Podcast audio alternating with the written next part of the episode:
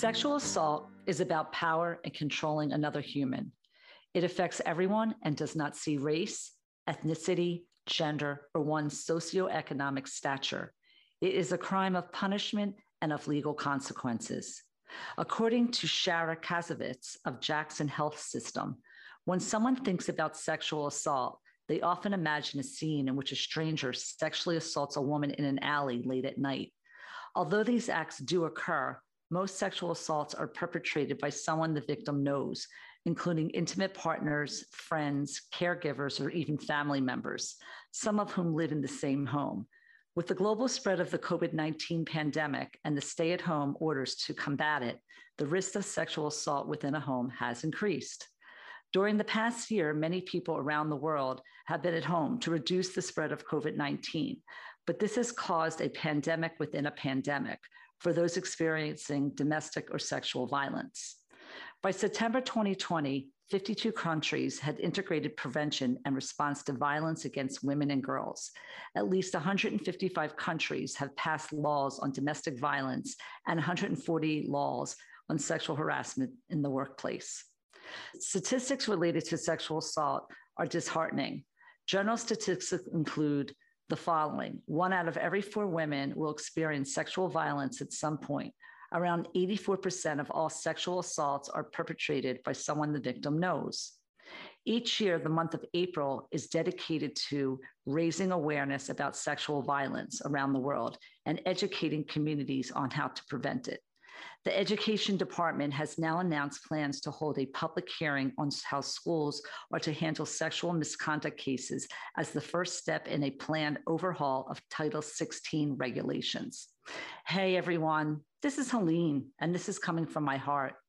April is Sexual Awareness Month, and each year it is dedicated to raising awareness about sexual violence around the world and educating communities on how to prevent it. Alexandra and I are extremely honored to have the second part of the sexual assault webinar aired today and want to thank Cora Walk with Dignity for their collaboration in this event. We also want to thank the survivors for their continued bravery and their voices that will always be heard. I hope all of our Coming from the Heart family is having a fantastic week, and please take time for yourselves and be safe. Also, wanted to mention that the United States right now has administered 200 million doses of the COVID 19 vaccine. The projection was 100 million. So please get out there and get your vaccine. I had my first dose, and so has my family. So please get vaccinated. We want herd immunity. Tuesday, April 27th at 7 p.m. Eastern Standard Time.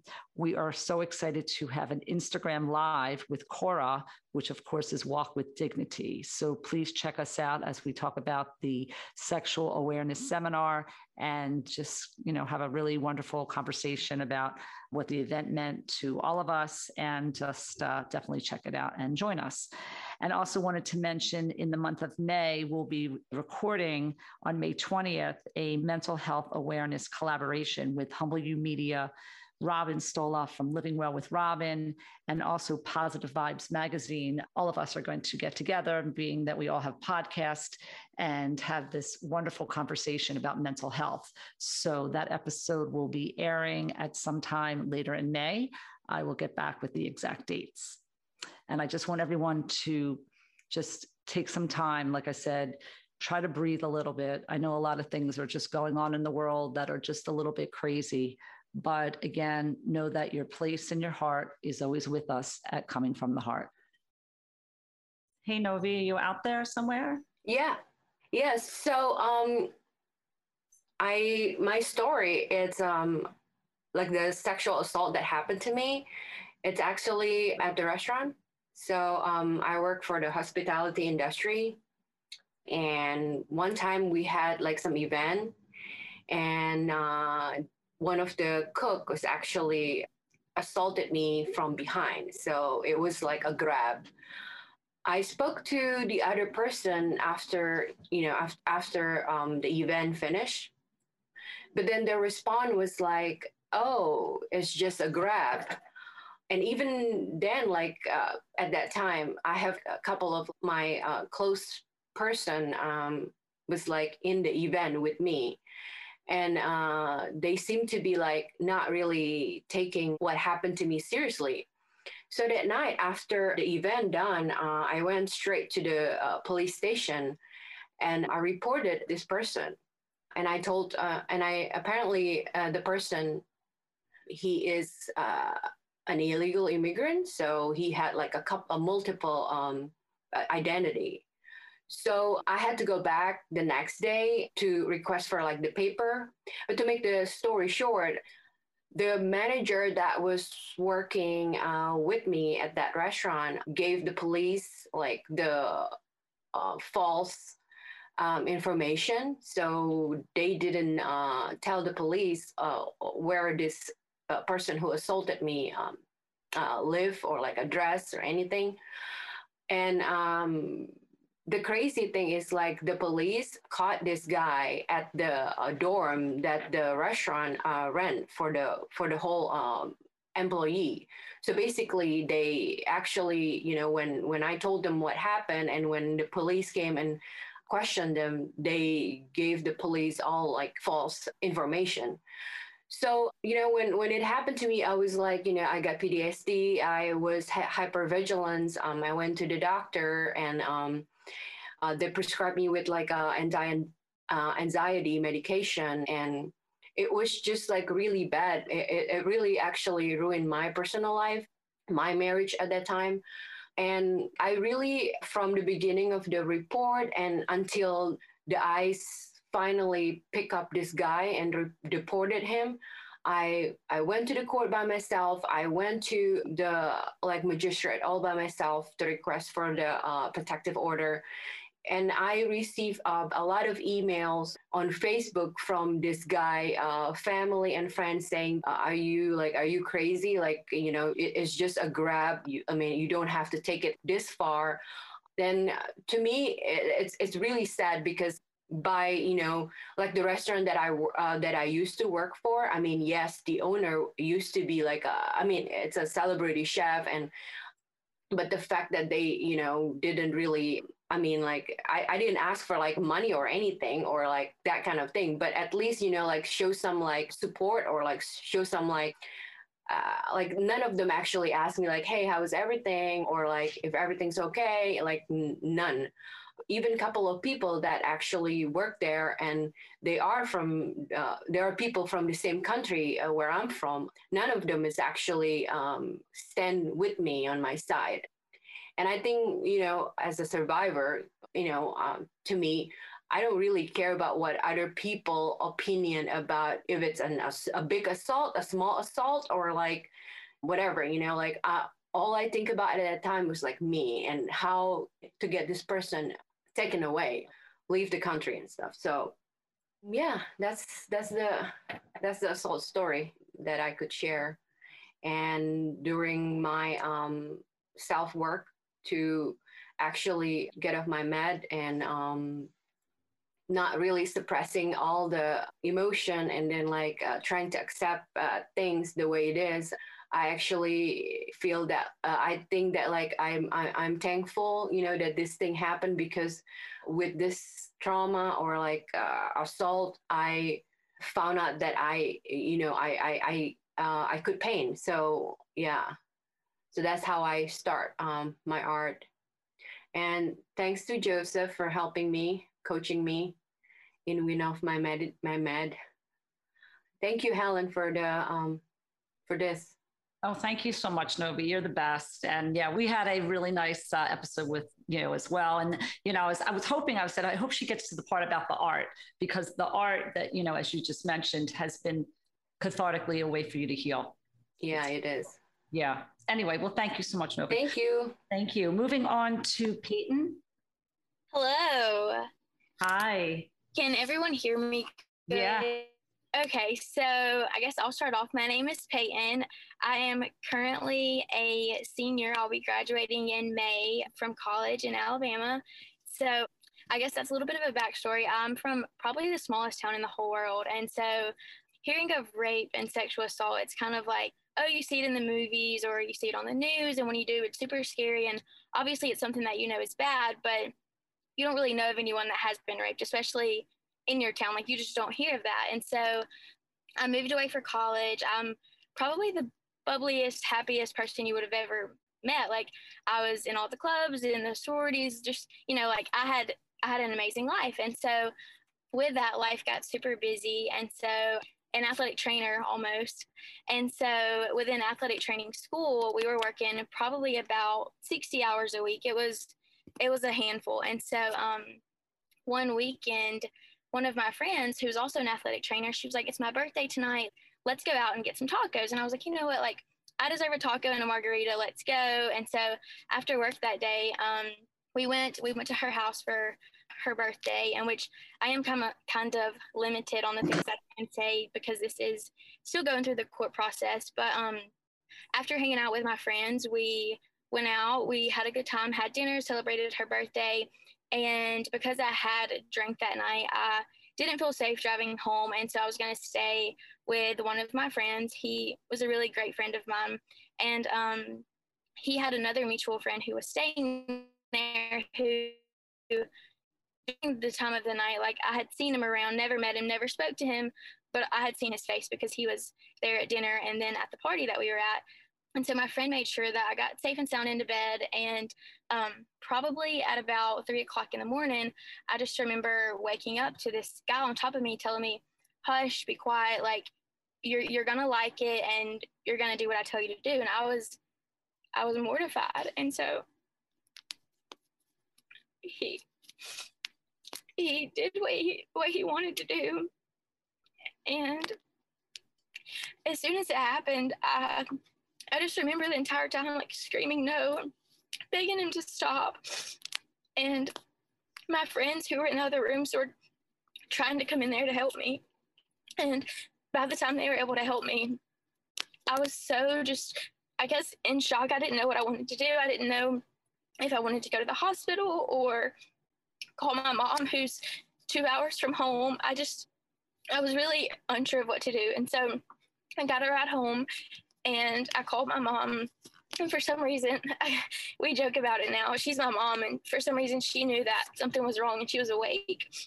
But um, I asked her, I was like, I don't know what to do. Like, I'm truly covered in blood from head to toe. Um, I know it's not, that's not normal, and that's not sex. And so that's what I kept telling myself. That's that's rape. That's not sex. And so um, I went to the hospital and I had a rape kit, which is so it's kind of dehumanizing after being raped, just having to lay there naked in front of doctors and detectives and stuff. But um, so I went through all of that. But although I am limited, like on the things I can say about the actual case and the rape itself, um, through all of that, like it has been the hardest last week or this past week was actually the two year anniversary of when it happened but it has been the hardest two years of my life. But through that i've truly found my, my god-given calling. Like i have reached people that i never thought i would reach in this small town where no one got raped. I've met so many people that have similar stories and that i'm able to talk to and help them through just because i am somehow God's given me the courage to share my story. And so, because I've shared my story, I've had people come out to me and say, Hey, Peyton, just because you were able to speak out now, like now I feel comfortable, or now I'm, although I'm not going to speak out, you've given me the closure that I've needed. And so, it was obviously the most traumatic and life changing event in my entire life. But through that, like, I've gained confidence and courage that I honestly didn't think were possible. And then I've just, made new connections, like people on here from New Jersey, like just people that I know that God is purposely setting in my life for certain reasons. And so, although it's it's been a hard two years and it was really life altering, and even to this day, there's still times where I question things, but I know that I'm exactly where I'm supposed to be and I'm doing exactly what I'm supposed to be doing. And so, I'm really thankful for people like Walk with Dignity and Helen and everyone that is allowing all of the survivors to speak out and giving us a chance just to kind of bring awareness to what is going on. Thank you so much. Your so, words. Yeah, so sorry for. No, no, no. Your words are so meaningful, and um, we always say, Alexandra and I always say during the podcast that are coming from the Heart family, you touch so many, you will touch so many people. And, um, and thank you. Thank Our you. heart to yours, definitely. Okay, we can move on to um, Ines, who you're going to read some stories for us, please. Yeah. So I'm going to be reading two stories submitted. The people can't be here to share. Hmm. Uh, the first story is written by Ashley Zayer. My name is Ashley. On May 7th, 2020, I was raped. I was 26 years old. I was at a restaurant bar with my sister and three of my friends. One of the other employees came out to chill with us and drink. I wanted mozzarella sticks for me and my friends. So I followed him into the kitchen, hoping for a snack. What I got was much worse. He put me on the counter and started pulling out hard cheese and bread, saying it was good. He kept pulling down my shirt and bra, and then my pants while I was sitting.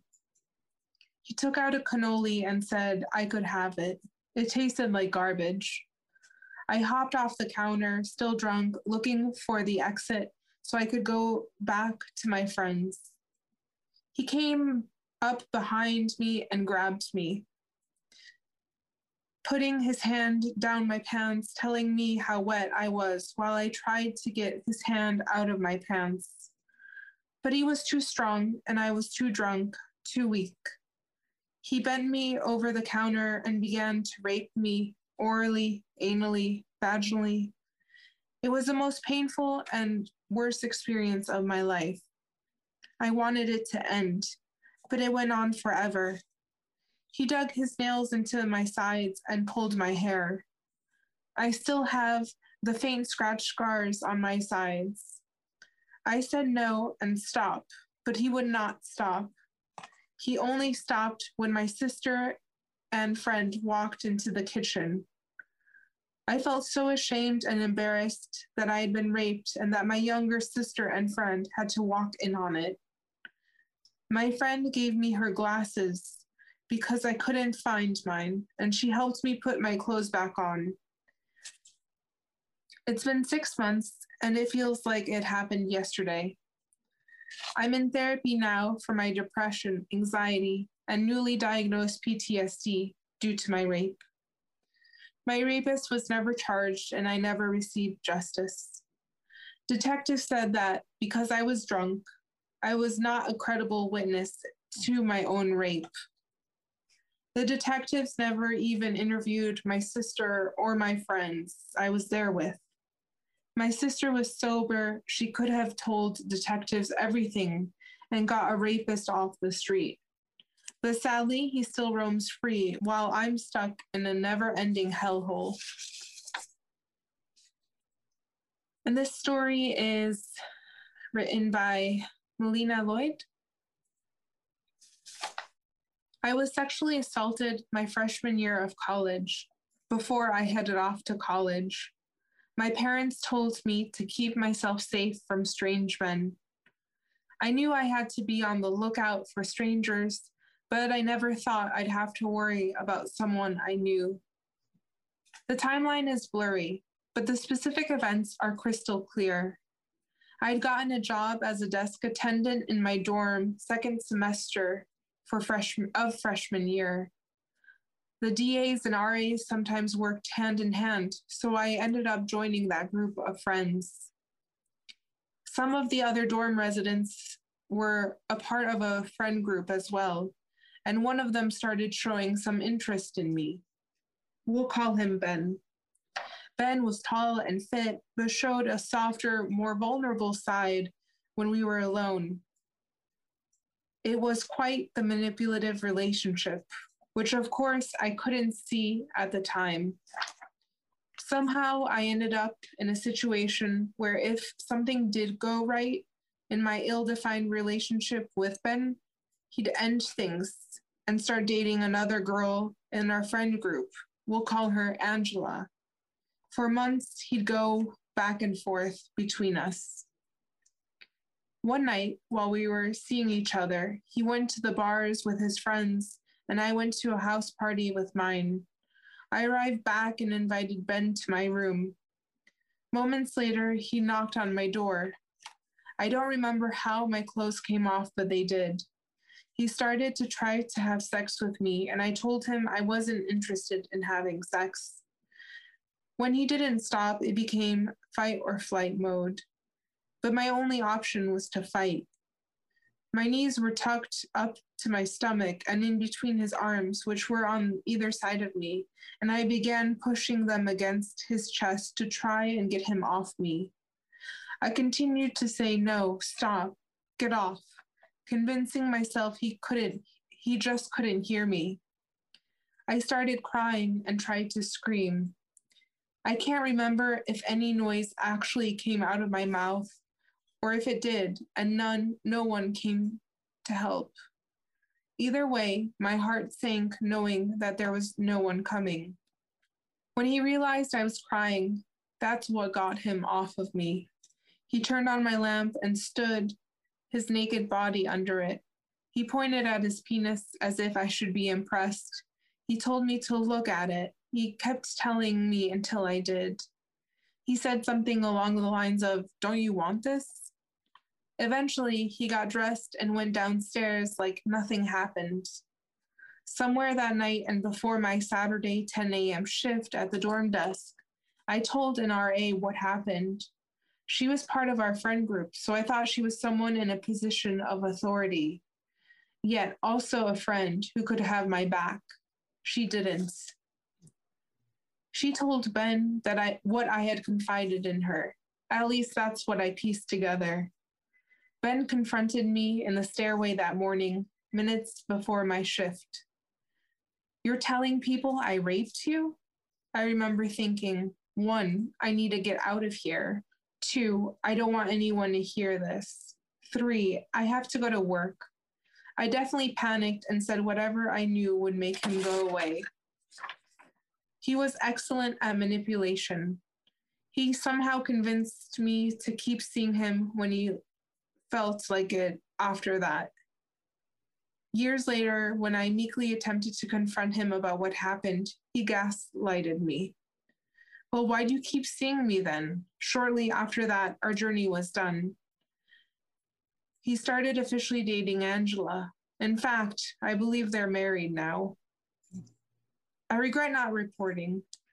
It didn't seem like a big deal at the time because plenty of women get sexually assaulted. Why am I different? An RA didn't report it and instead told him what I said. No one else would believe me. I'm kind of a slut. Maybe I deserved it. These are the thoughts I had at the time. I know now that nothing that led up to that moment meant that I wanted it. It's taken years of therapy and working on my self image to understand that what happened wasn't my fault. Even now, 10 years later, I catch myself making excuses and trying to justify what happened. To know this story is to know that my tiny 19 year old brain wasn't sure what to do. Many re- people, regardless of age or life experience, don't know what to do. So I'm encouraging you to report, report, report. You are not alone. You are worthy of not only being heard, but being believed.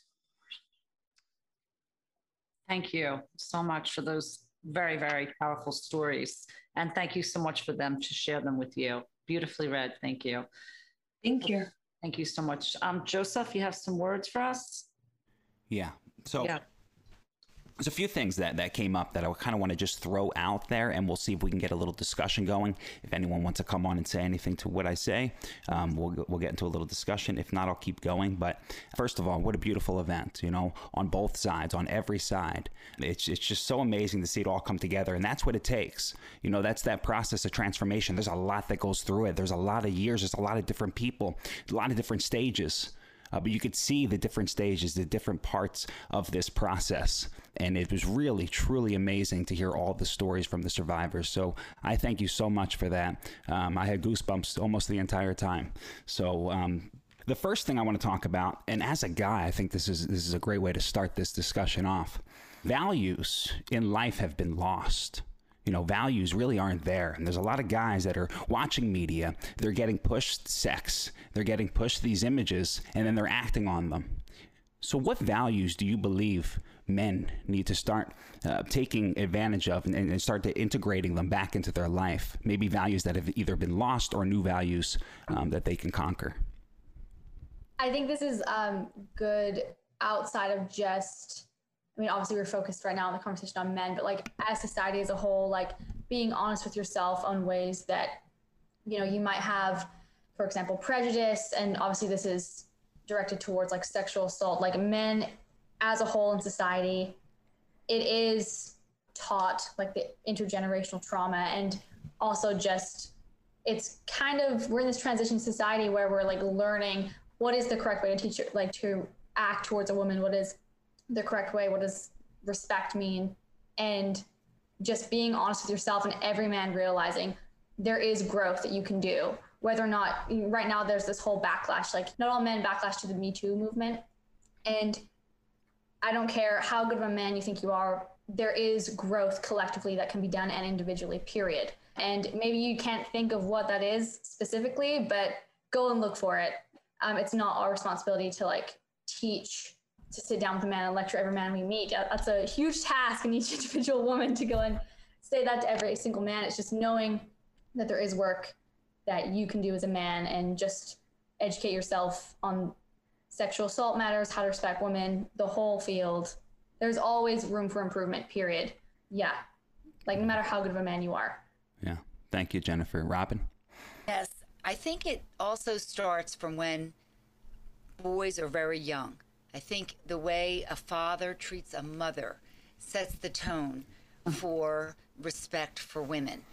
But I also think the father has to change the view of, oh my gosh, if his daughter had sex, that would be horrible. But if his son has sex, good boy, you go mm-hmm. get him, you got him. That's great for you. Conquest. Did you tap her? All these words and phrases yes. that men use about women. It's disgusting it's it's not a conquest. It's it's a human being. You're and I think if we can start as parents educating our kids, it has to start at a, a, young age because once that's ingrained in them, they go to college and they think that this is the way it should be. And in movies do it. Uh, it's it's sad. It's out there, and it's really really mm-hmm. hard to break. So we as a society, we can only change what we can change. We can only control our world and what's what what influence we have. But we all have to do that. That's why I said I had that conversation with my son, and I said no means no, and he's like, "Mom, I got it. Believe me. I you know I am not. I'm gonna, I'm not going there at all. So we have to start that. But and and, and respect people for people, not to try to just look at them as as a conquest or as a get over or something, you know, talk to your buddies and, and tell people that. Think of it as how would you feel if that were your sister? Mm-hmm. If a guy looked at it like that? Mm-hmm. How, that's a person. And I think if we st- same, it's a double standard probably with so many men out there. They could be good men, but that's how they would think. They'd be upset if their daughter had sex, but they'd be happy that their son did it. And it's why, you know, that's just not.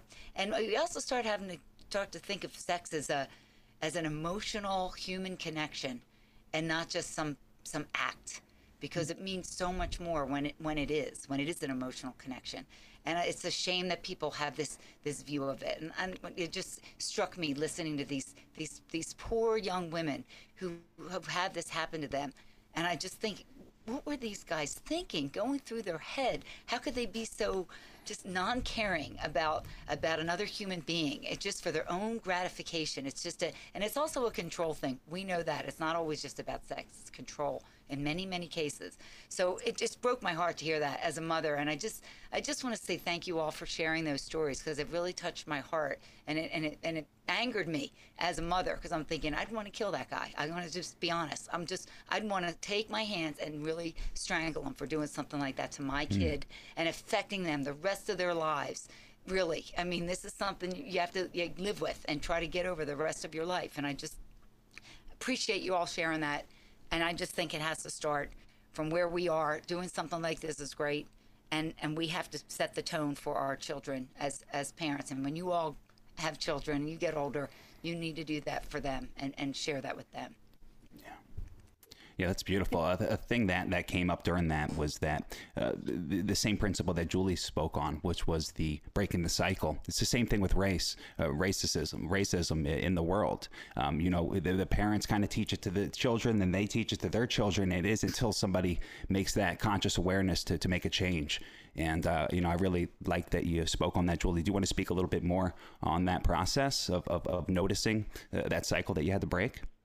Sure. I mean, it kind of happened unintentionally. Well, I tried to get my mom to talk about this for a long time, for as long as I can remember, and she always just denied, denied, denied, uh, mostly like through ignoring. She would ignore me, change the subject, and and I would just go through with it, right? And somehow this last summer, um, I was talking to her about some stuff going on in the family and that's when she just like opened up and shared about an experience that my grandmother went through that she just became aware of. And so i was like well she's talking about this. I kind of went along with the conversation and i realized like wow uh, that i didn't know my grandma went through that. But i knew my mom did when she was younger. She talked about it once with me. And so i kind of just continued that conversation about my grandmother and then it somehow led to her talking about her experience once again. And then I asked her, Did you tell your mother about it? And she said, I did. I was like, Why? Well, what happened? And she was like, She didn't believe me. I was like, How did that feel? And she's like, That didn't feel good. And she started crying. And I was like, Yeah, I know what that's like.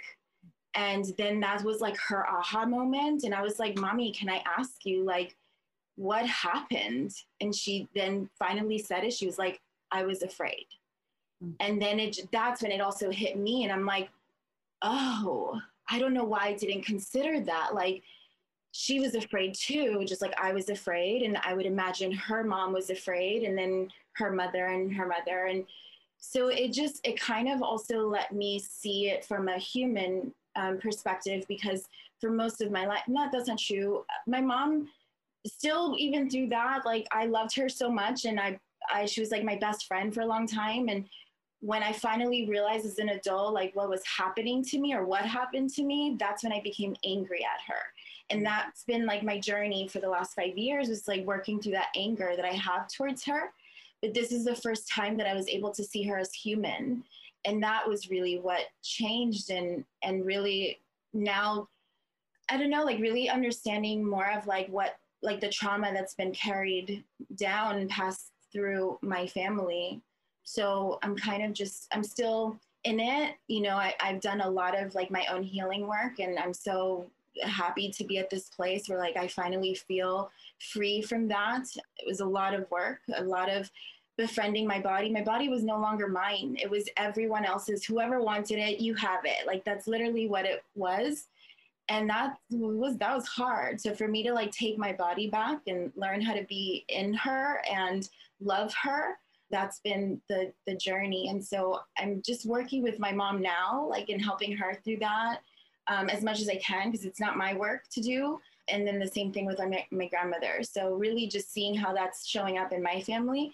And then you know it just so happens that like more people are showing up and coming to me recognizing the trauma that's been passed down through their family and i've been working with them through that as well so it's a very complex thing so yeah, yeah, and it's deep rooted. It's been in, in, in oh, the yeah. ancestors for, for you know decades and decades and decades, and to do that work, um, really appreciate it. So thank you for sharing that.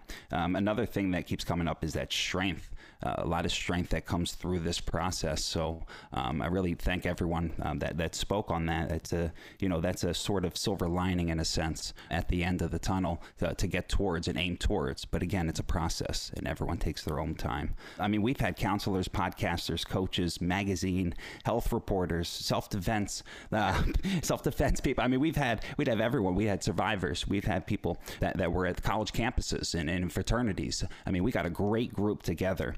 With this group, is there anything education wise that you wish can still be installed, maybe in schooling systems, especially early childhood education? Anything that that, and I see Caitlin getting excited. Anything that's coming up in the relation of um, maybe adding something to the education system? I think one of the things that would be really, really important is, you know, for us to have better education around sex, to be able to actually move away from the whole, you know, some people may have different views on this, like the abstinence and, and all this stuff, like to be able to have genuine conversations, not only just about sex in and of itself, but sexual assault too. Like what is okay, what is not okay. Mm-hmm. Being able, you know, kind of going back as well, you were talking about values, also addressing like masculine toxic toxic mas- masculinity, if I can talk, addressing that because men and young boys are not taught vulnerability. They're not taught that you can connect with someone that there's more to you. And I think being able to change that conversation, helping young boys, young men kind of be able to develop a space where they can A, take responsibility for their behaviors, B, also dress codes in school need to change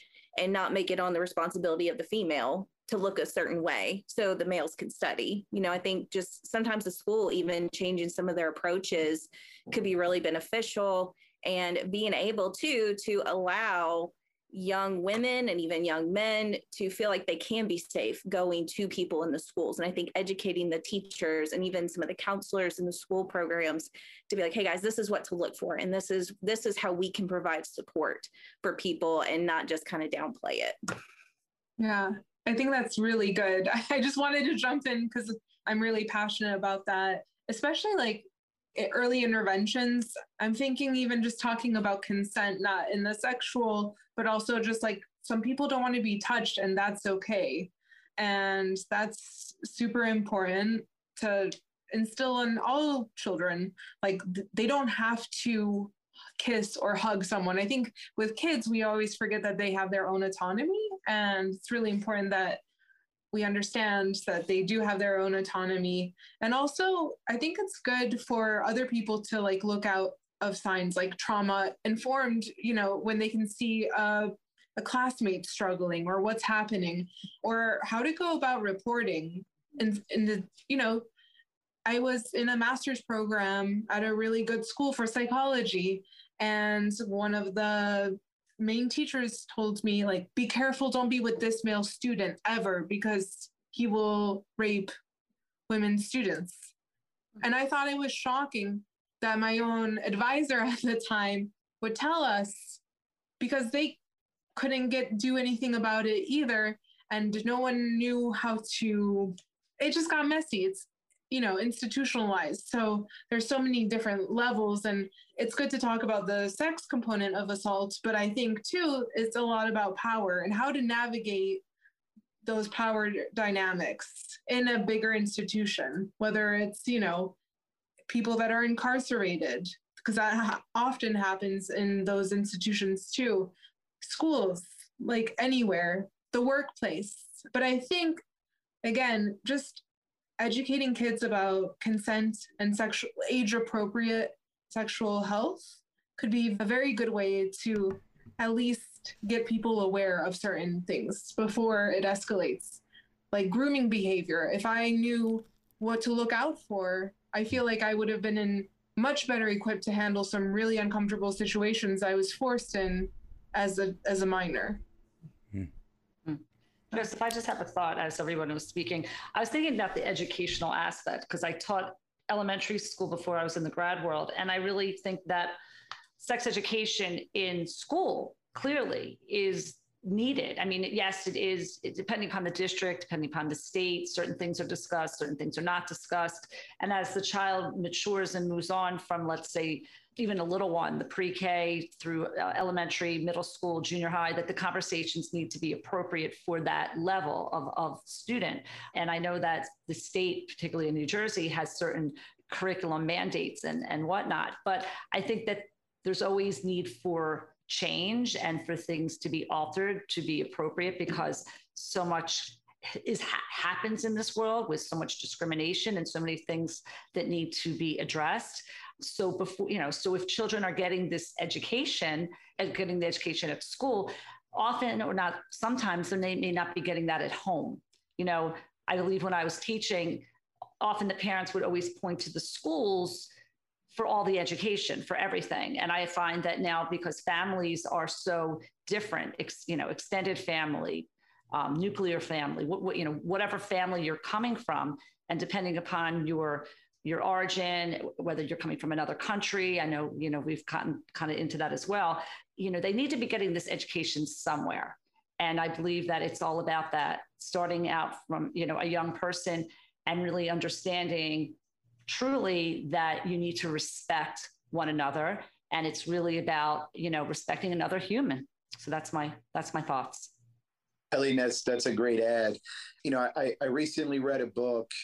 It's called raising a modern day knight mm-hmm. and there's a couple of other ones raising a modern day princess and they were excellent books and i don't have a son i have a six year old daughter and my whole world changed when i had my daughter Mm-hmm. And when I started to understand more about, you know, what a knight is and how it was back in the day and how they were respected, and it was all about making sure that you lived this noble life. And at the end, you gave everything you had.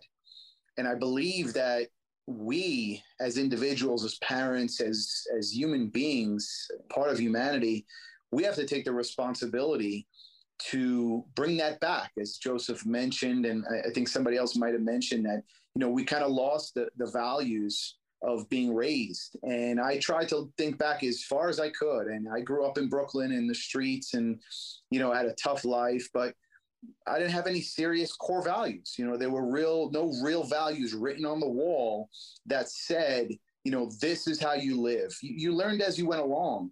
Mm-hmm. And I think that the topic we speak of today is uh, very often kind of swept under the carpet because people don't understand and they don't understand the, the lines of what's okay, what's not okay, what's considered assault, what's not, uh, how far can I push it. And I truly believe that we each have to understand what it means to us, our values, and then we have to instill that in our children and the people we mentor. And for me, I, I have close to 100 kids in my program in my gym right now. And that's just one gym, and that's just current. And, you know, we wrote out a 24 month program of all the core values we felt are important. And every week we talk about the value and we give them homework. And that's part of our boxing program. They have physical part of it, they have um, the value part of it, and then there's a community part of it where they get up and introduce themselves and they all lead by example. And I'm talking about kids four to seven, eight to 12. Then we have teenagers, and then we work with adults.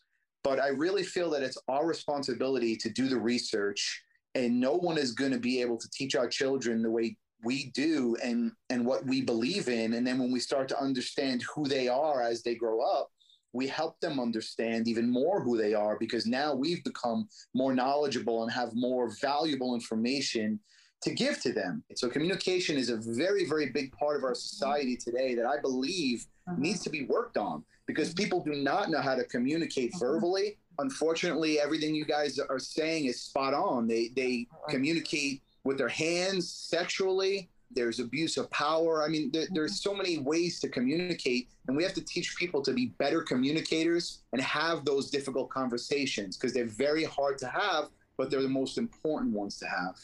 Thank you so much, Sean. And then we have two more on the education. Uh, Jennifer, and then we'll go to Caitlin, and then we'll wrap up with a few more notes. Uh, Jennifer.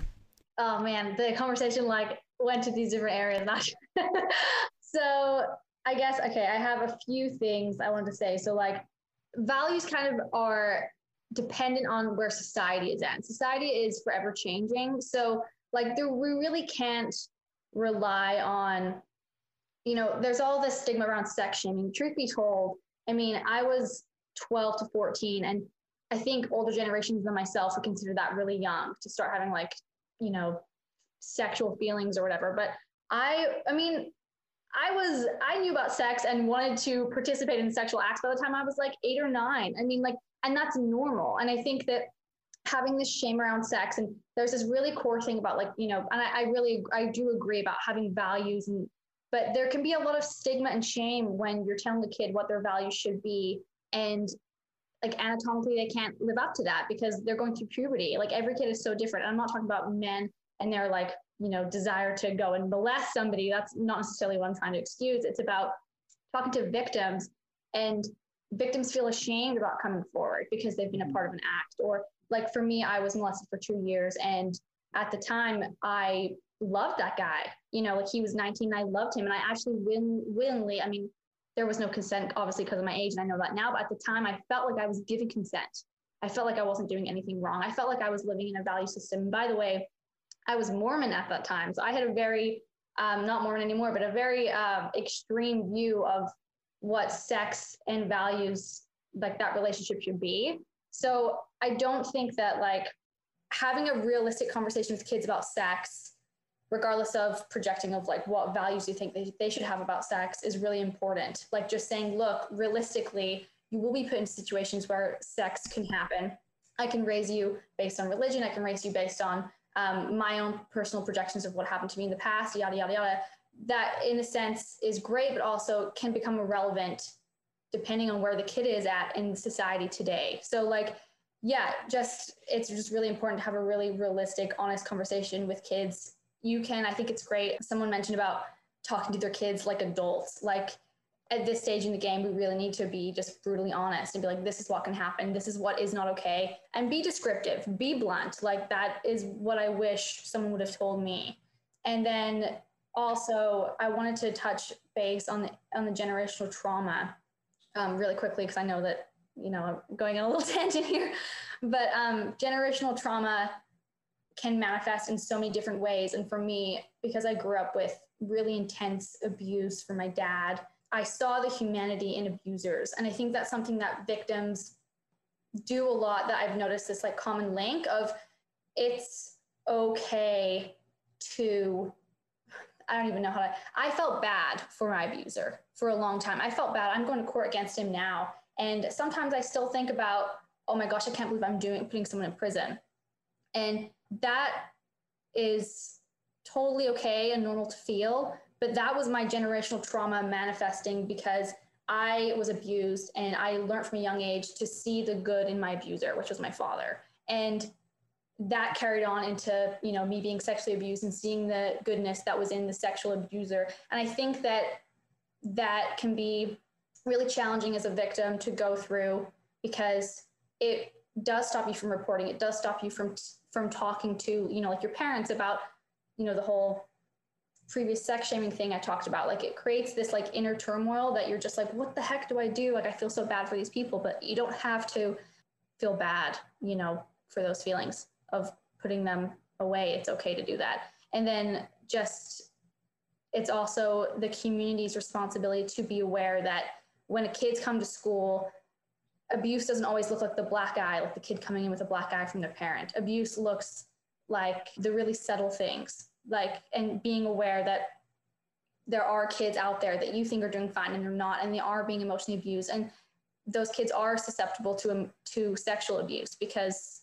they're drawn to abusers. So, yeah, that's all tied into what everyone said, but I just felt like that was so important because if I had known that sooner, I would have saved myself and and a lot of people around me a lot of shame and guilt about what happened to me. So, yeah.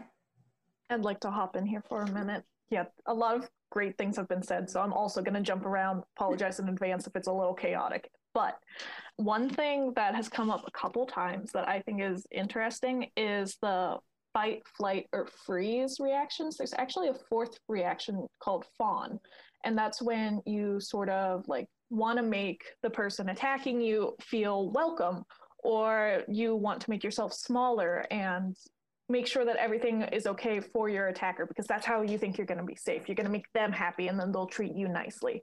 And I actually found out about this last year and I realized I have a fawn trauma response. So it took me a long time to get over the guilt of being sexually assaulted and being coerced into things because it was someone I had been dating for a little while. And I was like, oh, I care about him. Just because I'm crying doesn't mean it's wrong. I just want to make him feel happy. But I was completely disregarding my own feelings about it. And this is someone that I had gone to school with for a little while. And I couldn't help but think about the sex ed that we received in high school. They did a great job at talking about STIs and STDs. I can very vividly remember being a very awkward 15 year old and they'd put up pictures of like penises with diseases up on the board and I'd be like okay don't really want to see that thanks. Um, but they never really talked about the subtle things. They talked about okay well here's what rape is here's what physical abuse is but they didn't talk about like the gray area. And i was coerced into so many things and i didn't know that that was bad and neither neither did my attacker actually um, about halfway through the relationship if that's what you want to call it he said hey i just like read that coercion's bad. I'm sorry. And like he recognized that what he did was wrong but it didn't change the behavior because the main incident still happened afterwards. I think it's really difficult because some people have different ideas of what is and isn't okay. And that makes consent kind of a hard thing to talk about. One of my friends, she she loves when her partner just like comes up to her and like surprises her and like starts touching her because to her that's romantic and that's great, but to me that's very triggering. And I've heard a lot of conversations between men where it's like, oh, women don't make any sense. Like some love catcalling and others think it's like harassment. It's like, okay, I think catcalling is harassment, but someone else might take that as a compliment. It's up to the individual, and you have to understand that every interaction is different. Every interaction requires its own consent. Just because partner A is okay with it doesn't mean partner B is okay with it. Just because partner A reacted in this way doesn't mean partner B is going to react in this way.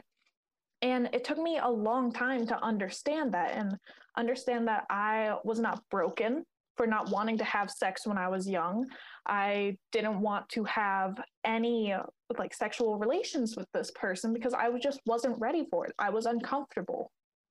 It's a really difficult topic because there's so many facets to it. And one thing that I realized or found out about a year after this whole situation ended was that this person who attacked me was complaining about not having sex with me to some of his buddies, even though he would tell me to my face that he was okay with it. And it's the little things like that. Like, it just really shows the sort of culture that we have created around sex, around consent, around young girls and young men and exploring relationships for the first time. Someone might be kind to your face and then say something horrible behind your back. And it's like, is that abuse? Is that harassment? Like, where does that fall? It's such a difficult topic and that's why we need to have these conversations. Mm. that's why we need to be here. That's why we need to have all these different opinions on well here's how i'm raising my daughter. Here's what i hope she does. Here's how my dad raised me. Here's what i did. It's absolutely insane. But i'm so glad we're having this conversation and yeah i just wanted to share my thoughts. Yeah. Yeah thank you for that. Um, I'm going to wrap things up real quickly, but realities of sexual assault, of the sexual traumas that are going on, the realities is what we talked about here.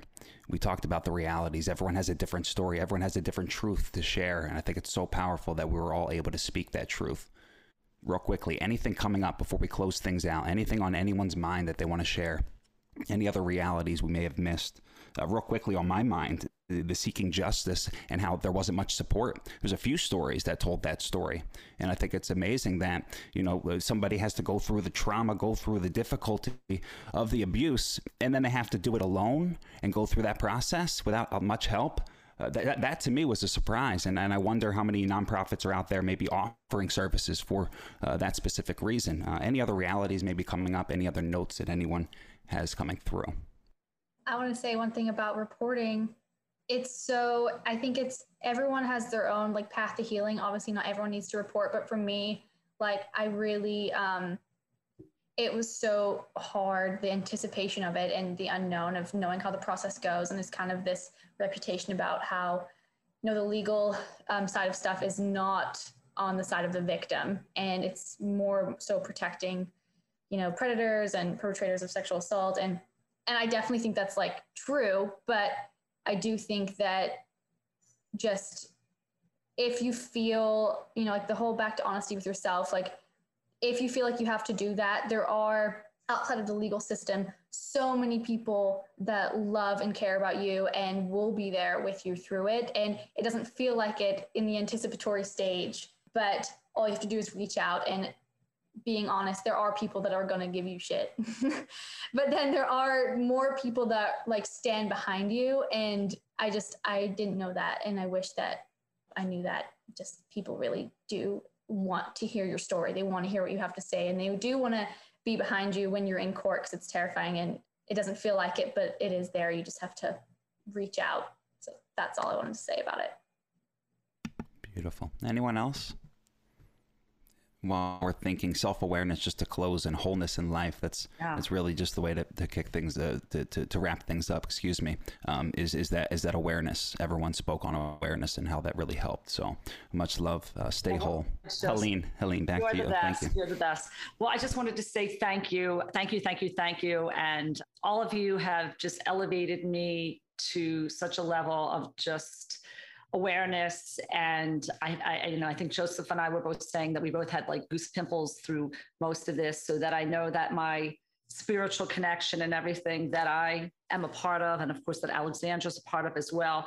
is coming through. Um, the purpose of having a podcast really went from me not being able to do deal with a lot of things i was dealing with physically last year and i always felt like i needed to have a voice and clearly, my voice has given so many of you a voice here today. So I know that I'm in the right spot. So much of our podcast is about the validation and never feeling alone. And I want everyone who came on here today that to know that you definitely have a coming from the heart family that we are definitely here for you. You know, check out our episodes. This is not Helene advertising. This is Helene saying to all of you to know that you are clearly, I mean, I just repeat myself, of, of never feeling alone, to feel validated. And really, what I have gotten out of this gathering, or as I say, this event, is the fact that communication and education definitely need to be something that has to happen at many different levels and hopefully, all of us can be advocates for that. Like the expression says, you tell someone and someone tells someone else, and you have platforms and ideas, and we get things out there. In 2018, hashtag Me Too was something that everyone was sort of attaching to from all walks of life, whether it's Hollywood or here and there, and all these stories were coming out.